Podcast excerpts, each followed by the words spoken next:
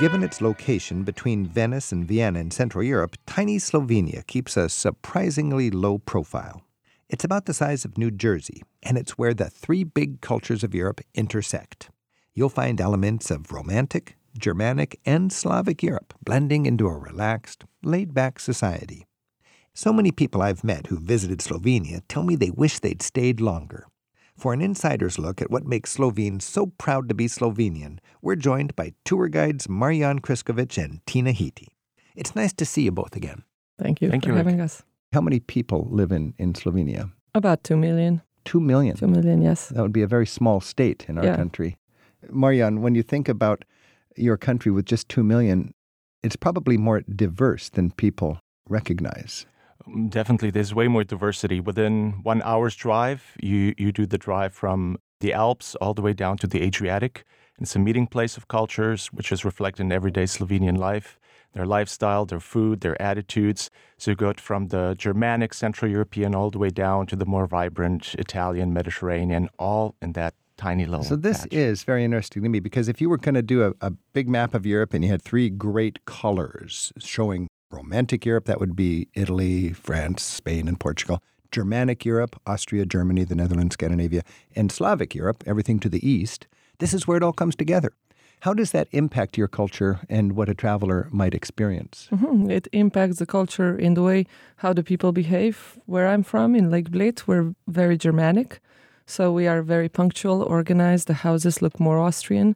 You go down to the coastline, which is about an hour and a half drive away, and people are more easygoing. You know, siesta. We can do things tomorrow. Well, you can definitely see it in the food.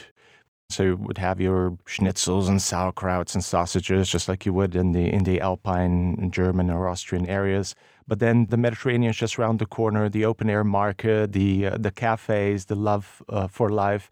So the way that it works is when you're doing something, you're supposed to work hard, be punctual, hardworking, perform at your best. But when it's your free time, you're supposed to enjoy that to the Well, there you go. well. Now that's very nice. And uh, you were part of Yugoslavia, which was Yes. the union of the South Yep. Slavic Mhm. peoples, and you were the most Germanic segment of that big and complicated country. Yes. What was your reputation within Yugoslavia?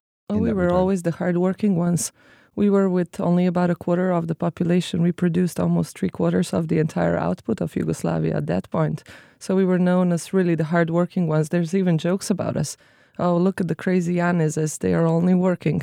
But we always find time to relax a little bit So from well. the from the farther South Slavic perspective, Yes. you, they joked about you as working like a crazy German, yes, yes. and consequently, you Mhm. you motored the economy. Yeah. This is Travel with Rick Steves. We're talking with Tina Hiti and Marian Kriskovic about Slovenia. Our email address is radio at ricksteves.com.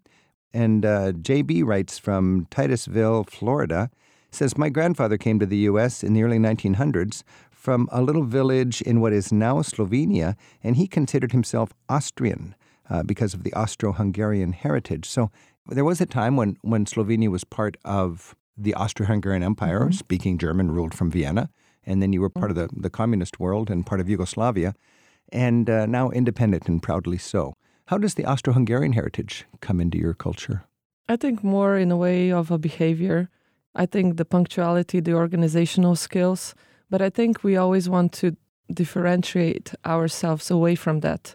Like for example, whenever there's sports competition that take place, we always want to beat the Austrians, you know, we always want to be better than them. So there's a rivalry, So Slovenia and Austria. Oh, yes. wouldn't that be great? Because for like for centuries you were ruled by Vienna, Yeah. and now, bam, you got him. yes. Didn't you um, produce and, and groom the great horses of the Habsburg Empire? Yes. Tell yes. us a little bit about that. So the Lipica horses, Lipizzaner horses, the stud farm was actually opened up in Lipica, which is a little town in the southern part of Slovenia.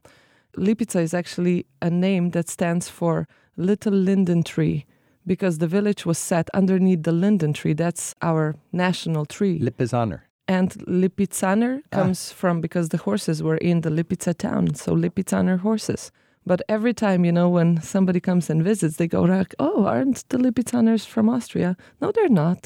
The stud farm was opened up in Slovenia on Slovenian soil. It was opened up by Habsburg, but still, we consider it that they the were Slovenian actually contribution to the Habsburg yes, heritage. Yes. So those are the great horses. What else are Slovenes proud of? What's unique about little Slovenia with two million people?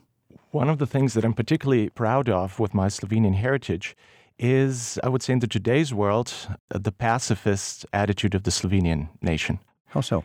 Well, if you walk the streets of any Slovenian town, you won't really find monuments to great generals and battles and kings and queens because that's not really our heritage. We're always, as you pointed out, part of the not just Austro-Hungarian Empire, but part of Austria proper. There wasn't even such a thing as Slovenia up to the romantic era of the 19th century. So the people who kept the Slovenian culture, identity, and so on alive all the way to the present were the painters, the artists, poets, uh, musicians, and they're the great heroes of our past that you will encounter every step of the way. Give us one Yeah. great Slovenian uh, cultural uh, leader that we might not Oh, I appreciate. would definitely say France Prešeren, who is actually our best national poet. Prešeren. Prešeren, Uh-huh. and it means happy, just joyous. that's his, you know, That's that's, his what the name, name would translate to. Was his poetry And joyous? Yes, his poetry was joyous. Actually, I think we're the only country that has the anthem written in the shape of a wine glass. and How can that be? What do you mean in the shape in the of a- shape of a wine glass, how the lines go, they form a line of a wine glass. Oh, is that right? And it's actually called a toast to freedom. And when it was first written in the 1830s, it was forbidden because it was very controversial because it talks about friendship among the people. Because the verses go like this Long live all the nations who long to see the day when our earth's habitations no war, no strife shall hold its way, who long to see that all men free, no more foes but neighbors be. I think it's beautiful even for the 21st century. gorgeous, and it's uh, as as poignant now and as meaningful now as back yeah. in in the previous centuries when you were fighting for your freedom. This is Travel with Rick Steves. We're talking with Tina Hiti and Marian Kriskovic about Slovenia.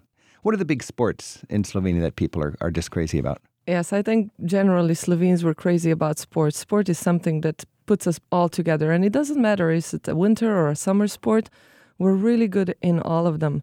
I would say just generally, let's say last Olympic Games when we had the Winter Olympics in Sochi, there was altogether 37 athletes. We brought home eight medals in about six different sports. Eight medals for two million people. Yes. If you did that per capita, you would be among the Yeah. very Yeah, highest uh, medal earning people in the world. And let's say when our hockey team performed, we we weren't so you know we weren't good. We were seventh. We took the seventh place, which is not gold, bronze, or silver. But you have to know that in the entire country, there's like 145 registered hockey players. So It's quite a bit, and we beat Slovakia and Austria up on that. Your dad was a famous hockey Yes, player, wasn't he? Is, he? yes. is he like a household word in, in Slovenia? Well, yeah, he's quite famous. So when I go around and they see my surname, people still refer, "Oh, you know, are you the daughter of?" What is people his name? know sport athletes. Gorazd Hiti. Gorazd Hiti. I think the most famous Slovenian these days is the First Lady of the United States, Melania Trump. What do what do people in Slovenia think about this? Well, um, well, she's a very lovely lady, apparently, and uh, we don't really know that much about her. So it's introducing a lot of people to Slovenia that would have never known about Slovenia. Where was she from? She's from the little town of Sevnica. And has she gone back? Is she is she when she comes back? Is she is she it big actually news? came back just once or twice. I remember that both her and her husband came to Grand Hotel Toplice in Bled. Yeah, but you know, she moved out of the country when she was quite young, and we have never really heard her speak Slovenian language, and I think that's quite a big deal for us. So, because Slovenian language for us is such a big heritage, you know, it's we were able as an island of only so little people being around big forces for such a long time preserving the language so it Mhm. means a lot to us so i think slovenes you know if we would consider her a proper slovenian she would at least need to say something in our so she's language pretty much left Slovenia. yes It's she left when she was really young and i think that's what you know a common notion is yeah she was from there but she really moved out when she was really young and didn't had that If you were if you were uh, an international star of some Mhm. sort and you wanted to say something to the world in Mhm. Slovenian about your country, can you give us just a couple of lines of Slovenian so we can hear your language? Of Slovenian language, yes. Slovenija je čudovita dežela, um, zelo je raznolika in vsekakor vzame dih vsakemu, ki pride, ker ni navajen na tako lepoto na tako majčkenem teritoriju. And, and what did you say? I just said that uh, Slovenia is really diverse and usually takes breath away to everybody that comes and visits because there's a lot of variety on such a small territory and people are just not aware of. And the people of Slovenia are so charming. Marianne, I understand they hardly know how to, to curse. That's true. Um, again, very congruent with the whole pacifist view of the world. D- don't get me wrong, people are not that nice. They do swear. but when they do, they actually unconsciously have to borrow words from other languages that were quite dominant in Slovenia, whether it is German, Italian, or in more contemporary times, um, Serbian or Croatian, which have plenty for any occasion. So, pretty much the worst thing you could say in proper Slovenian, that is, would be um, 300 hairy bears, which would be the equivalent 300 of. hairy bears. Yes, that would be the equivalent of darn. That sounds pretty bad. you- Actually, there is a worse one uh, that's uh, much worse. I'm not sure if I can say it on public radio, but um, it's may you be kicked by a chicken. by a hen. May you be kicked. Pretty so, bad. Tina, can you say this in the angriest way as uh, in Okay. Slovene? 300 hairy bears. 300 kosmatih medvedov. Oh, my oh, goodness. Goodness. and Marianne, may I be kicked by a chicken? Naj te kokla brcne. Oh, my goodness. So, this has been so much fun talking about Slovenia with Marian Kriskovic and Tina Hiti. If you go to a, a bar and you're enjoying the polka and the beautiful wine of Slovenia and you're getting nostalgic, what makes you cry with sort of nostalgia and joy? Or, or, or what do you sing when you get together and have that convivial togetherness with your countrymen? Čebelice. What is that? It's it's a song about a beekeeper. About a beekeeper. Yes, and it just talks about how hard he works and how he respects the bees and the nature, and that the bees are his only friends and they make him happy. And I think this would be a song that would definitely come up after a few glasses of wine, and everybody would be singing along. And it's a very nice kind of a smooth song. Can you give us, uh, sing it to us in uh, Slovenian and then Oh, tell us what you Sing said? it? Oh, my God. Just a, just a phrase. Oh my god. Čebelice, vi moje ste, prijateljice, pozabim vas nikdar. Vaš stari čebelar. It means the bees, bees, bees, you are my only friends, and I will never forget you, your old beekeeper. Each year, Rick Steves tour guides take thousands of free spirited travelers on escorted tours through Europe, one small group at a time.